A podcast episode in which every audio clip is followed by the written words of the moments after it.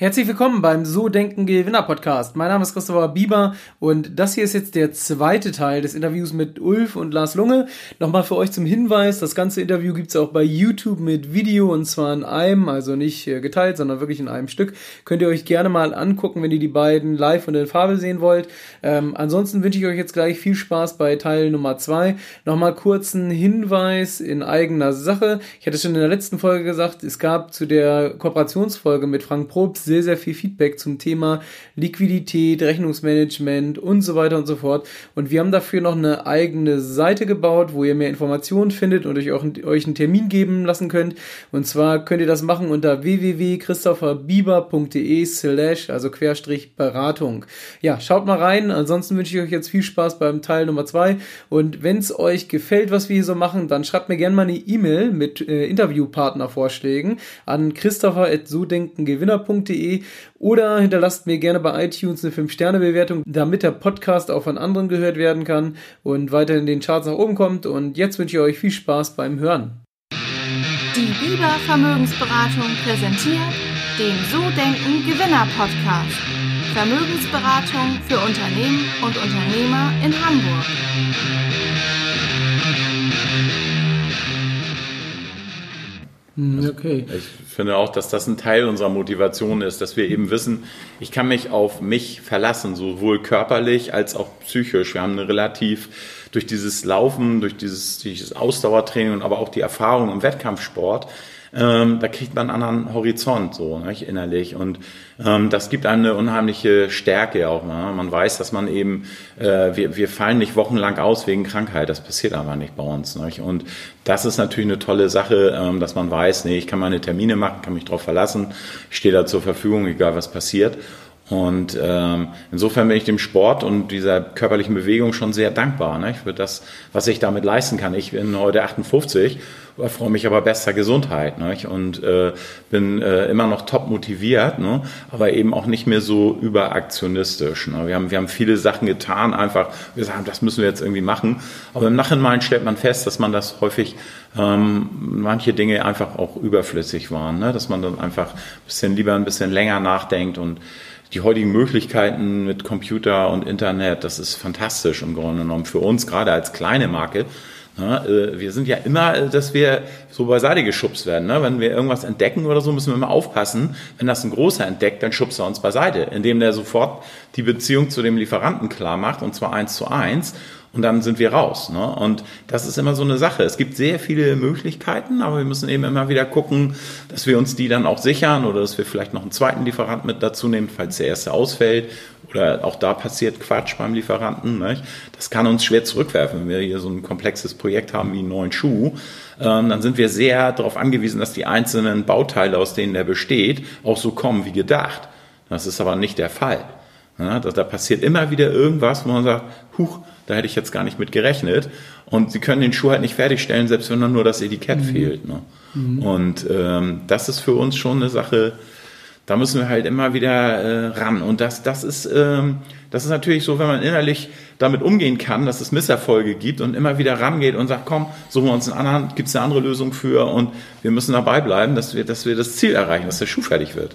Okay. Man muss eben klar sein, es gibt immer eine Lösung. Auch wenn man für den Moment sie jetzt vielleicht nicht weiß und nicht erkennt, aber dann muss man einfach mal einen Augenblick abwarten und nochmal wieder neu über das Problem nachdenken. Aber irgendwann fällt einem schon eine Lösung dazu ein. Und das ist einfach eine gewisse Frage auch der Einstellung, eben einfach mit Problemen und mit Lösungen umzugehen. Also wirklich nicht abbringen lassen, sondern weiter darauf im Fokus halten, immer wieder aus den Misserfolgen lernen und einfach durchhalten am Ende des Immer weiter, ja. nicht aufhören, weiter, weiter. Es ist, es ist auch häufig, ist es ja auch schon so, dass man sich erstmal überhaupt, dass man das Problem erstmal formuliert. Man hat jetzt irgendwie was und da sind Schwierigkeiten und man ist da so drinnen und versucht da sozusagen durch die Tür zu rennen und stellt fest, ah, die geht nach innen auf.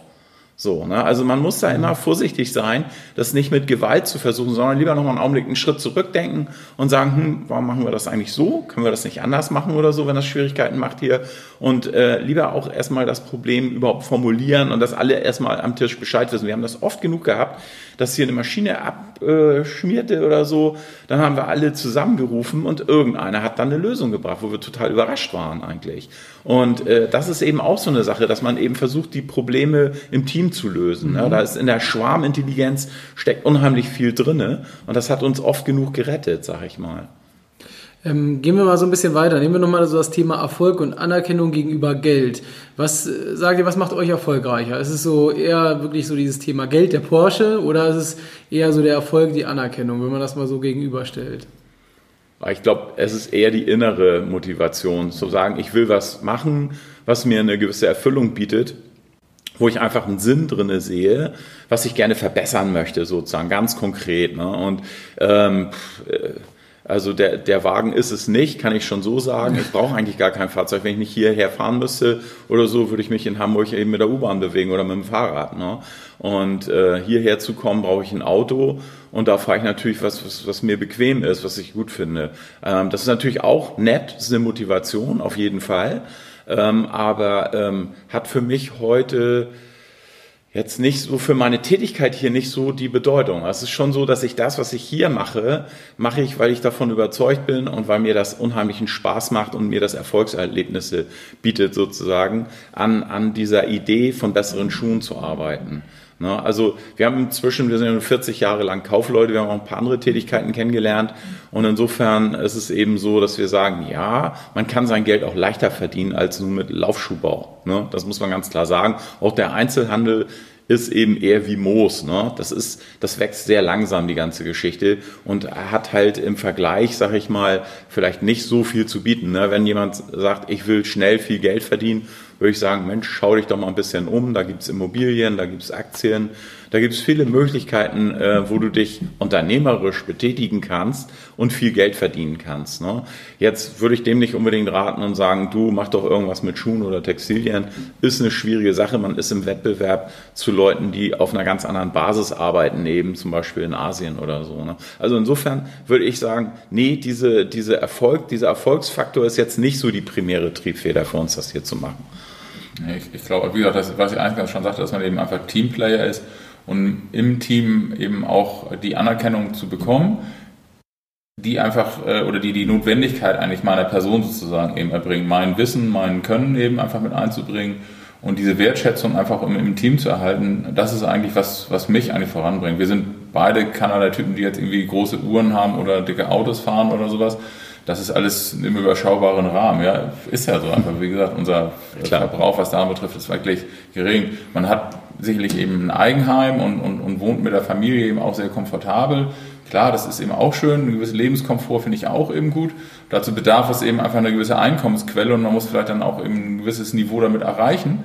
Ähm, aber das, das Primäre ist eben einfach der, der Komfort, der dahinter steckt und, und ähm, die, diese Anerkennung, die man eher, glaube ich, sozusagen sich selbst auch manchmal eben geben kann für das, was man eigentlich auch erreicht hat und nicht irgendwann von anderen auf den Schultern geklopft werden muss. Ist auch schön, mhm. aber im Prinzip muss man sich auch selbst äh, wertschätzen und auch sich wissen, was man eigentlich kann.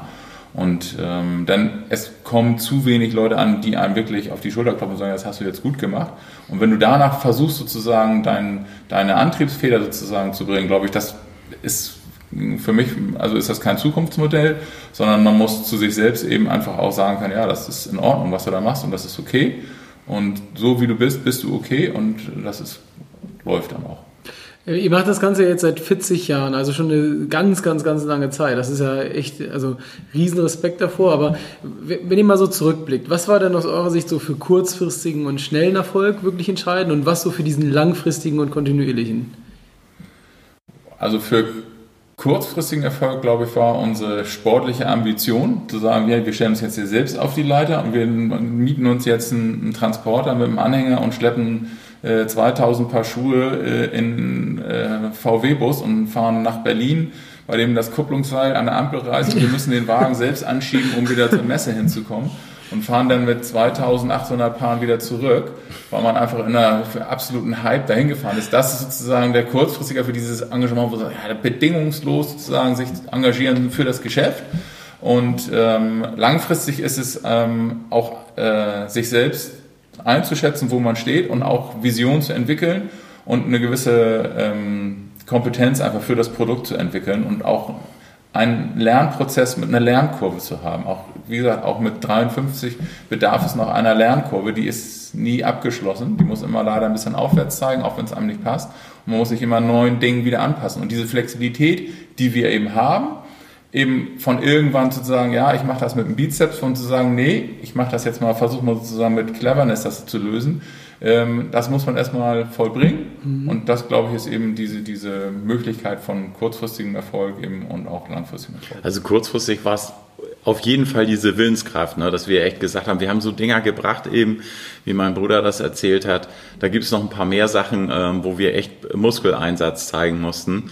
Und als Sportler eigentlich nicht so ein Problem, aber ich erinnere solche Momente, wie ich nach dem Hanse-Marathon festgestellt habe, oh, meine Mitarbeiter haben keine Zeit mehr auf dem Messestand und ich habe dann nach dem Marathon auf dem mhm. Sonntag, wo man eigentlich echt eine Woche platt ist, habe ich noch den ganzen Messestand abgebaut und wieder weggefahren, sozusagen mit dem VW-Bus das sind dann schon so Momente, äh, da muss man echt ein bisschen beißen. Ne? Das ist wirklich hart. Da tut einem alles weh und dann soll man dann noch tonnenweise die Sachen einpacken und wegschleppen. Äh, das, das sind schon Dinge, wo man sagen muss, da musst du schon kurzfristig echt eine Willenskraft aufbringen. Ne? Aber langfristig ist es eben eher so, die Motivation an diesen höheren Zielen und mhm. sich irre zu freuen, einfach wenn, wenn einfach, ich sag mal, gerade so strukturell, ne? wir haben die Läden umgebaut und das ist ja nicht nur eine räumliche Sache gewesen, sondern auch eben, dass unsere Mitarbeiter eben neu aufgestellt wurden, besser aufgestellt wurden und so weiter. Das sind dann schon so die Sachen, mir gibt das was. Ich muss sagen, ich finde das toll, wenn ich was äh, wachsen sehe, wenn ich was Lebendiges begleite und, und das gibt mir unheimlich was. Und äh, das ist eben für diese langfristige Motivation äh, wichtig. Ne? Auch jetzt ist es ja so, dass wir noch nicht sagen, oh, wir wollen uns zur Ruhe setzen oder suchen mal einen Nachfolger oder so, ähm, sondern wir sind immer noch und sagen, nö, das wollen wir noch weitermachen. Äh, erstmal noch nicht absehbar, das Ende. Ne? Und ähm, das ist schon, wir haben, wir haben da eine hohe Motivation, das eben auch äh, uns weiterhin hiermit zu beschäftigen. Vielleicht nicht 60 Stunden die Woche. Ne? Das ist dann auch irgendwo so, da kommt dann der, der Punkt, wo man sagt, Moment, Life-Life-Balance müssen wir schon im Auge behalten ne? und haben eben auch, wir leben auch noch anders. Ne? Life-Life, ne? Ja, ja, genau, die Life-Life-Balance, genau. Und äh, ähm, das ist, das ist, ähm, das ist schon wichtig. Ne? Wenn man langfristig dabei bleiben will, muss man aufpassen, dass man sich nicht ausbrennt mit dem, was man da tut. Und äh, das denke ich, das haben wir jetzt so hin. Wir haben nun auch, muss man echt sagen, wir haben jetzt äh, in beiden Läden die großen Schwierigkeiten hinter uns. Ne? Diese Umbauten von dem Einzelhandel waren sehr anstrengend und sehr aufwendig. Wir mussten uns dafür nochmal verschulden in erheblichem Maße. Ähm, aber wir haben es eben geschafft und es sind alle äh, sind umgezogen und alles ist gut. Und hier haben wir eben halt äh, die Modellpalette stark ausweiten müssen und wir mussten die ganzen Fertigungsprozesse neu machen. Das war auch eine riesen Herausforderung. Und jetzt haben wir ein gewisses System entwickelt, eine gewisse Routine. Und jetzt sind wir da äh, ein bisschen äh, weiter, sag ich mal, im ganzen Prozess. Und das ist natürlich auch, das ich finde es motivierend, wenn man das eben so hingekriegt hat, dass man sagen kann, jetzt kannst du auch mal wieder an Urlaub denken. Ja, ist mhm. ja super eigentlich. Ne? Okay. Dass man mal wieder ein paar Tage wegfährt. Ähm, so das Thema Erfolg an sich, meint ihr, ihr habt ja gerade erzählt, euer Vater war schon mal Unternehmer selbstständig, aber meint ihr, das wird so in die Wiege gelegt, das lernt man von zu Hause oder kann man das lernen, dieses Thema erfolgreich sein? Ich glaube, auf jeden Fall kann man das lernen. Also es ist natürlich schon toll, wenn man das relativ früh lernt. Also das fand ich, ich fand sowieso, Hamburg ist in der Hinsicht enorm inspirierend. Also es gibt in Hamburg unheimlich viele kluge Kaufmannsköpfe. Und ich habe eine ganze Menge davon kennengelernt in meinem Leben und auch heute noch inspirieren mich solche Leute. Nicht? Und ähm, ich, ich finde das schon sehr spannend, wenn man sich mit Unternehmern, die äh, eben halt für sich im ganz anderen Thema sind, aber eben äh, sich damit auseinandersetzen, das finde ich schon sehr spannend. Also äh, das hat mir unheimlich viel gegeben und äh, ja, vielleicht ist es doch so, dass natürlich auch, dass das Elternhaus prägt. Ne? Der Vater eben, der kaufmännisch orientiert war, äh, der hat uns mit Sicherheit auch so ein bisschen in diese Schiene gehoben. Ne? Wenn wir jetzt ein, wenn mein Vater irgendwie Philosoph gewesen wäre, wäre ich vielleicht nicht so äh, daran interessiert gewesen. Ne? Also ich sehe das immer wieder, dass Leute eben doch stark nach dem arbeiten, was ihre Eltern gemacht haben. Ne? Und das ist auch gut so, ist auch okay, weil da geht ja auch vieles, da kommt ja auch vieles rüber, was man im Lehrbuch nicht findet. Also ich denke auch, dass das Elternhaus schon eben ein eine Grundsituation eben mitgeben kann und dass ich denke auch, dass die Selbstständigkeit eben von meinem Vater auch sicherlich eben prägend war und auch da gab es eben diese Hauruck-Aktion am Wochenende äh, Etiketten von Weinflaschen umzuändern und sowas, was eben einfach auch, äh, einfach, ich sag mal, sich fast als Parallele nachher irgendwann wiederholt hat in einem eigenen Arbeitsleben. Und, ähm, aber auch, glaube ich, was äh, uns, glaube ich, was, und das, man hat auch Glück in seinem Leben, man sollte vielleicht nicht auf sein Glück setzen, und das schon strukturiert aufbauen. Aber ähm, wenn man einfach diese Einstellung hat, positiv zu sein, dann widerfährt einem auch das Glück. Und wir haben halt auch unheimlich interessante Kunden gehabt, die uns, ähm, denen wir Schuhe verkaufen durften. Und das waren eben auch Persönlichkeiten, das ist eben das Interessante eben in Hamburg.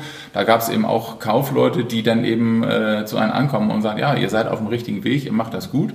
Und äh, die erste Million ist die schwerste Million, so. Ne? Das ist eben auch, ja, das sind auch von echten Unternehmerpersönlichkeiten, die dann da eben das zu einem sagen, äh, wo man eben dann auch äh, ein gewisses Coaching bekommt, extern und äh, das sind, glaube ich, auch Momente gewesen, die dann natürlich auch stark prägen und entwickeln. Und ich glaube eben, dass man auch offen ist eben für Sachen von außen und auch sich auch mal andere Leute anguckt, wie die arbeiten und sich was abguckt von denen. Nicht? Also mhm. das ist eben ein ganz wichtiger Punkt, um sich zu entwickeln als Unternehmer. Also dass ich glaube, keiner ist, kommt fertig zur Welt als Unternehmer. Es gibt sicherlich durchaus eben vielleicht Einzelbeispiele, von der schon in seiner Vision gleich fertig ist.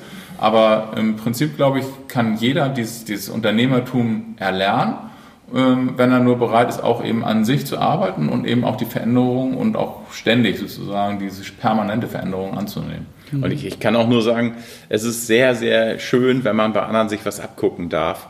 Und sei es nur, dass es einen inspiriert oder so, aber wir waren eben halt auch bei Max Bar und durften uns da mal mit dem IT-Leiter unterhalten damals. Und das hat uns auch viel gegeben, weil die auch eine Inhouse-Entwicklung gemacht haben ihrer Software. Und äh, die dahinter stehenden Unternehmerpersönlichkeiten haben uns doch schwer beeindruckt auch, ne, der Peter Mörle und äh, haben uns eben auch bestärkt. Nicht? Und so haben wir viele, viele Leute aus Hamburger Wirtschaft und Politik kennengelernt im Laufe der Zeit. Ähm, das waren, das waren äh, spannende Gespräche und äh, da, da kriegt man eben halt dann doch äh, einen Input, den man so normalerweise nicht kriegt, ne? weil die eben halt dann schon diese Erkenntnisse tragen. Ne? Wenn einer das schon ein halbes Jahrhundert gemacht hat oder vielleicht mhm. sogar in der dritten Generation unterwegs genau. ist. Das ist natürlich ein ganz anderes äh, Know-how und ein ganz anderes Erfahrungswissen, was der einem vermitteln kann. Und das hat uns immer wieder inspiriert, das äh, bei uns auch umzusetzen, zu verbessern und weiterzuentwickeln und unseren Weg zu gehen. Denn das, das, es gibt nicht den Standardweg. Man kann jetzt nicht sagen, so hier, zack, das ist es, das macht man so gewöhnlich, sondern das muss abgestimmt sein auf, auf das eigene. Es hilft nichts. Ne? Und wir haben, wir haben eben äh, gerade so bei Sachen wie IT und Web und so, haben wir immer unseren eigenen Weg gewählt. Ne? Und ähm, ich denke, ähm, da, damit sind wir heute auch gut, ne? weil wir heute auch wieder, wir passen uns dem an und sehen zu, dass wir das immer wieder auf den neuesten Stand bringen, die ganze Geschichte. Aber dadurch, dass wir es selber in der Hand haben und immer selbst gemacht haben, nehmen wir halt einfach die neuen Technologien. Ne? Das muss man natürlich über die Jahrzehnte sehen. Ne? Das geht nicht mhm. so von heute auf morgen, mal eben eine neue IT zu installieren. Aber wir, wir arbeiten heute immer noch mit In-House-Lösungen halt. Ne? Mhm, okay. Ähm, wenn ihr jetzt mal so drüber nachdenkt, ihr habt jetzt eure eigene Schuhmanufaktur, ihr habt die Läden, ähm, ihr habt ja schon eine Menge von dem, was ihr euch vorgenommen habt, erreicht. Das, das hört man heraus. Was gibt es denn sonst noch so für große Ziele? Was ist noch, euch noch wichtig im Leben? Also gibt es da noch sowas, wo ihr sagt, das ist noch so, darf ich noch hin, das muss noch sein? Adidas überholen Nike. Ja, das ist, ich glaube, das, ja, wer war noch Adidas? Ja, genau. In zehn Jahren wird man sich fragen, wer war Nike? Ne? ähm, ja, ich, ich denke, das ist eben sozusagen, wenn man sich solche Ziele setzt, das ist irgendwie natürlich eine Vision, die zu erarbeiten, äh, kann ja jeder für sich selbst entnehmen. Also ähm, klar gibt es gewisse Stückzahlen, die man vielleicht nochmal mit der Manufaktur erreichen will. Ähm, und äh, ob was man mit den Läden macht und auch wie man das entwickeln will, das ist eben im Moment einfach haben wir sozusagen diese Umbaumaßnahmen sozusagen von den Läden, dass wir vorher sechs Läden hatten, jetzt sind wir jetzt nur vier, aber wir haben die sechsfache Verkaufsfläche gegenüber vorher. Und ähm, diese Vision sozusagen des Einzelhandels ist eben noch nicht abgeschlossen. Das wollen wir eben noch weitermachen. Und hier ist genau das Gleiche, dass man einfach noch in der Umsetzung der Manufaktur eben noch genügend Möglichkeiten sieht, ähm, die erstmal umzugestalten. Und wir haben einfach vor zehn Jahren mit einer Fertigungsweise angefangen und haben festgestellt, das reicht nicht, das müssen wir umstellen. Und jetzt ist es eben so, jetzt haben wir wieder diesen. Abschluss hinter uns. Und nun geht es eben so jetzt, okay, jetzt bringen wir das eben halt auf ein Niveau. Und ob das jetzt, was weiß ich, die Zahl 30.000 Paar oder 50.000 Paar oder 100.000 Paar im Raum steht, das ähm, gilt es dann sozusagen eben halt Schritt für Schritt eben anzugehen. Und Ähm, wichtig ist uns eben aber einfach, dass wir Produkte fertigen. Und da steht unser Name drauf. Und dann kann der Kunde da auch eine gewisse Qualität mit erwarten. Und das möchte ich gerne einfach halten, dieses Qualitätsniveau und ähm, auch einfach Mitarbeiter lieber noch zu entwickeln, als dass ich jetzt sage, hier, ich will einfach, keine Ahnung, die 100 Millionen Marke knacken oder sonst irgendwas. Also das ist jetzt nicht das primäre Ziel. Also wie, bei mir ist es auch so, dass wir eben halt, oder so sehe ich das jedenfalls, äh, dass wir immer mal wieder eine Revolution haben. Ne? Ob wir jetzt den Einzelhandel, das war eine Revolution für uns, auf so große Flächen zu gehen und diese ganzen Dinge, die wir da schon hatten, eben äh, umzusetzen. Also eine Laufbahn im Laden, hey, was für ein Luxus, nicht? Und haben wir jetzt aber. Und äh, genauso mehrere Laufstudios zu haben mit dem ganzen technischen Equipment, das war vor einem Jahrzehnt noch ein irrer Luxus. Heute ist es eben so, haben wir es verwirklicht da drinnen. Das war eine Revolution. Ich bin eigentlich nicht so der Typ für Revolution. Ich bin mehr so für die Evolution und die Weiterentwicklung und im Detail.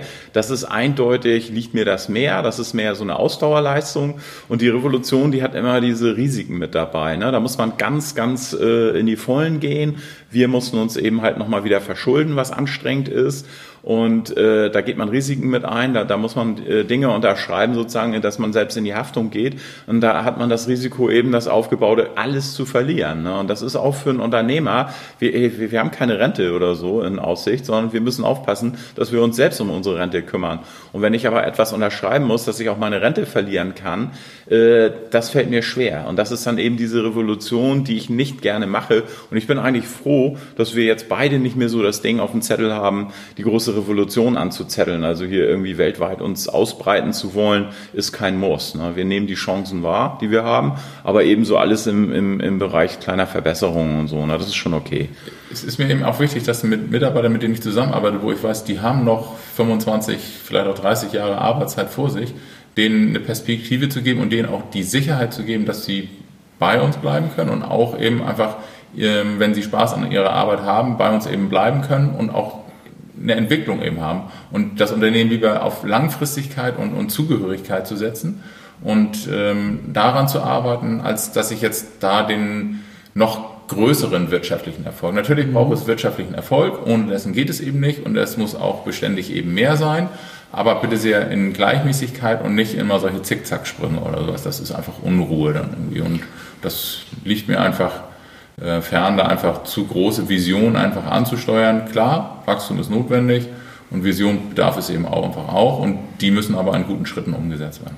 Hm, okay. Wir entwickeln im Moment gerade eben unsere Mitarbeiter weiter, dass sie eben mehr Verantwortung übernehmen können und dass wir einen Schritt zurücktreten können und uns mehr so quasi wie so eine Art Aufsichtsrat hier bewegen. Mhm so Management by working around, äh, by walking around, nicht so, also dass wir halt eher äh, gucken, ähm, ist das alles optimal aufgestellt, arbeiten alle optimal zusammen und nicht mehr so der Kraftakt von uns beiden mit dem Bulli da unterwegs mhm. ist. Ne? Also, das, das, das, das versuchen wir zu vermeiden und eben halt die Leute aufzubauen und eine Struktur zu schaffen, dass dieser Laden nicht mehr so abhängig ist von unserer sportlichen Spitzenleistung, denn die wird sicherlich, ähm, sag ich mal, in unserem Alter jetzt auch nicht mehr so äh, abrufbar sein. Und äh, das ist aber ganz schön, wenn man, wenn man Leuten diese Aufgaben übergibt, wenn man das aufteilt und so weiter. Das, was wir bisher immer gemacht haben, auf viele Köpfe aufteilt und so weiter, die sich eben auch gegenseitig äh, motivieren und so, eine, so ein Klima schafft auch, dass alle gerne zusammenarbeiten und so.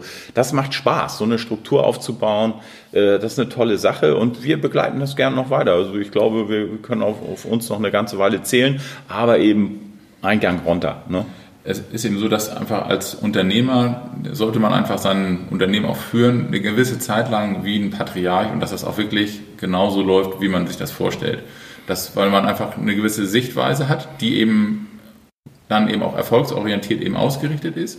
Ab einem gewissen Punkt muss man aber diese Einstellung ändern und an Mitarbeiter übergeben. Mhm. Und ich denke eben, dass dieses, dieses patriarchische sozusagen, dieser Zeitpunkt ist jetzt überschritten für uns und wir eben zunehmend eben seit Jahren eben immer mehr Mitarbeiter einfach in die Entscheidungsebene reinbringen, eben aber den gewissen Kodex, den wir eben einfach vorgelebt haben, dass der weiter beibehalten wird. Und das mhm. finde ich ist eben einfach dieser, dieser Zeitpunkt, den man jetzt hat. Und das kann man gerne noch einfach 10 Jahre, 15 Jahre auch noch weitermachen. Und, und wenn man hat hier etwas geschaffen, 40 Jahre, und das soll jetzt nicht sozusagen in der Versenkung, das soll einfach noch weiterleben. Mhm. Und, und so denke ich eben einfach, das ist die Aufgabe, weil wir eben auch mit diesen Produkten, die wir haben, Leuten etwas geben, für ein schöneres Leben, um das einfach mal so. Sie können einfach besser gehen, sie mhm. können wieder gehen, sie können anständig gehen, sie können laufen. Laufen ist eine schöne Sportart. Das stärkt das Selbstbewusstsein, das ist für die Gesundheit, das ist was und irgendwo gibt man etwas, was man auch dann einfach nochmal weitergeben möchte, der Nachwelt darüber hinaus.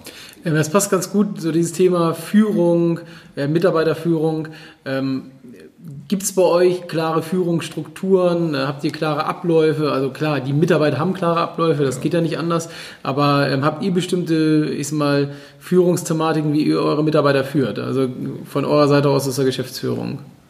Also im Prinzip gehen wir natürlich schon sehr fair immer miteinander um, mhm. auch auf Augenhöhe. Wir haben kurze ähm, Besprechungswege sozusagen. Also es ist immer ganz leicht sozusagen den Geschäftsführer anzurufen und ich bin auch für jederzeit für ein Telefonat oder für einen Anruf oder für eine Mail zu haben, immer und auch immer zu erreichen. Und ähm, wir gehen halt auch auf die Einzelperson ein. Es ist so, dass man natürlich Strukturen vorgibt und gewisse Eckpunkte, aber wir versuchen halt dem, dem Einzelnen seinen Arbeitsplatz und seine, seine Besonderheiten darauf zurechtzugehen. Aber wir können es natürlich nicht allen so gerecht machen, wie er es will. Sozusagen. Es gibt ist jetzt kein Ponyhof hier oder so, ähm, aber das muss man eben vermitteln, das eine mit dem anderen. Und ähm, das ist eben so, dass wir dieses ähm, eigentlich auch, glaube ich, sehr wertschätzende eigentlich gut hinkriegen und dann eben auch einfach im Team eine gute Arbeitsleistung dabei rausbekommen. Mhm. Uns geht es immer um Argumente. Ne? Wir tauschen uns aus, haben eine eigene haben eine Plattform sozusagen, über die wir uns austauschen, wo jeder Mitarbeiter eben halt sich äußern kann und auch an seinen Themen eben mit beteiligt ist. Und wir setzen eben immer auf das Argument. Ne? Also wenn, wenn wir eine Struktur vorgeben oder einen Ablauf oder so weiter und jemand hat was Besseres, dann immer raus damit. Ne? Also wir können das diskutieren und so weiter. Und da sind dann auch inzwischen mehrere Stimmen, die wir hören und so weiter, dass es nicht immer so aussieht, als wenn wir jetzt sagen, das ist die Lösung und so muss es sein, sondern wir hören uns das an von mehreren Mitarbeitern und treffen dann die letzte Entscheidung natürlich. Aber meistens ergibt sich das schon aus dem Team. Ne? Also und das, das funktioniert gut und da geht auch, glaube ich, äh, jeder gerne mit ähm, weil das ganz transparent ist, warum wir was machen und äh, wie wir das aufbauen. Wir sind auch gerne bereit, das immer zu erklären oder so, wenn das einer nicht versteht. Und äh, insofern haben wir eigentlich einen sehr kooperativen Führungsstil entwickelt und fühlen uns ganz wohl damit. Thema Vertrauen und, und äh, Transparenz, das ist eben halt auch noch ein klares äh, Mittel, einfach um Mitarbeiter, finde ich, gut mit einzubeziehen, dass man äh, Vertrauen heißt eben einfach auch eine Aufgabe zu übergeben und auch Ziele zu vereinbaren und ähm, dann den Mitarbeiter eben auch einfach machen lässt mhm. und sicherlich vielleicht nochmal wieder guckt, ob die Ziele erreicht werden, ob man auf dem richtigen Weg ist und einfach ein gewisses Coaching eben einfach hinnimmt. Mhm. Ähm, aber eben das Thema Vertrauen eben sagen, so du bist halt Filialleiter und äh, du hast sozusagen hier die Verantwortung dafür und du kannst das dann eben halt auch übernehmen. Und wir reden da nicht täglich rein, wenn da irgendwelche Fragen kommen, sondern die an uns gehen und das könnte der Filialleiter entscheiden, dann werde ich immer zu verweisen auf den Filialleiter und nicht sozusagen mein Vetorecht den ganzen Tag einbringen. Das ist mhm. eben auch wichtig, dass eben dadurch eine Geradlinigkeit halt in der, in der Aussage kommt. Das war der zweite Teil der Interviewfolge mit Ulf und Lars Lunge. Wenn es dir gefallen hat, hinterlass mir gerne eine 5-Sterne-Bewertung bei iTunes oder schreib eine Rezension. Du kannst auch gerne mal bei Instagram äh, vorbeischauen, bei So Denken Gewinner oder auf meinem privaten Account. Und ansonsten, ja, wünsche ich dir nächste Woche viel Spaß bei Teil Nummer 3 mit den beiden.